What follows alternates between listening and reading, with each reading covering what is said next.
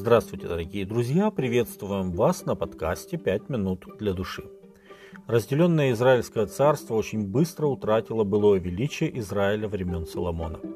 Если иудеи и израильтяне не боролись с внешними врагами, они боролись друг с другом. Боролись не только силой оружия. Ровоам на юге, а Иеровоам на севере. Ефремлянин Иеровоам еще во время правления Соломона через пророка Ахию получил от Господа знамение, что Израиль будет разделен, и он станет царем над большей его частью.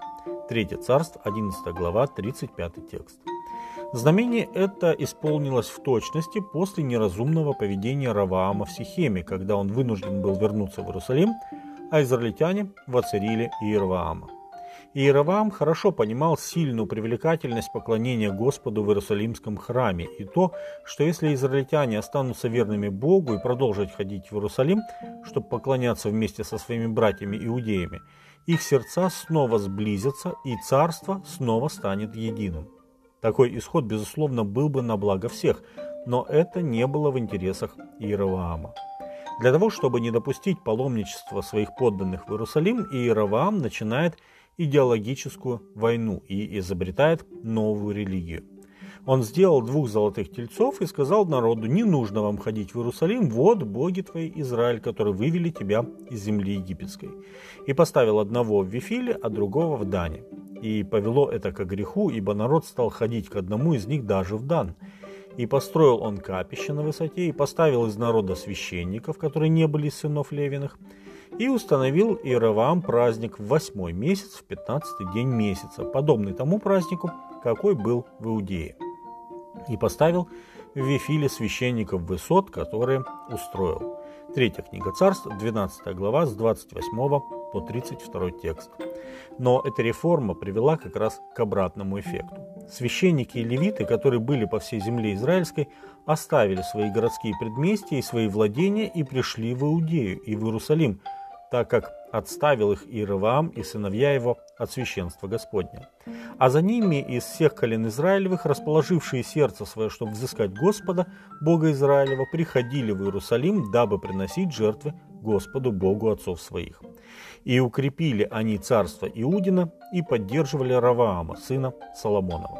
Вторая Параллепоминон, одиннадцатая глава, с тринадцатого по семнадцатый текст. Что мы здесь видим? Иеровоам никак не хотел довериться Господу. Ведь пророк Ахия предупредил его: «Если будешь соблюдать все, что я заповедую тебе, и будешь ходить путями моими, и делать угодное пред очами моими, соблюдая уставы мои и заповеди мои, как делал раб мой Давид, то я буду с тобою и устрою тебе дом твердый, как я устроил Давиду, и отдам тебе Израиля». Третье царство, одиннадцатая глава, тридцать восьмой текст. Но похоже, что Раваам решил самостоятельно укреплять свое царство, укреплять теми методами, как, какие он считал наиболее эффективными. Он поддался искушению сатаны, искушению неверия Господу и поставил под сомнение его верность своим обетованиям. Страх потерять свое положение, оставшись верным Господу, привел его к падению. Дорогие друзья, порой в нашей жизни мы сталкиваемся с выбором: поступить в согласии с Божьим законом и подставить себя под удар обстоятельств, либо пойти на компромисс со грехом, чтобы более-менее спокойно пережить времена кризиса.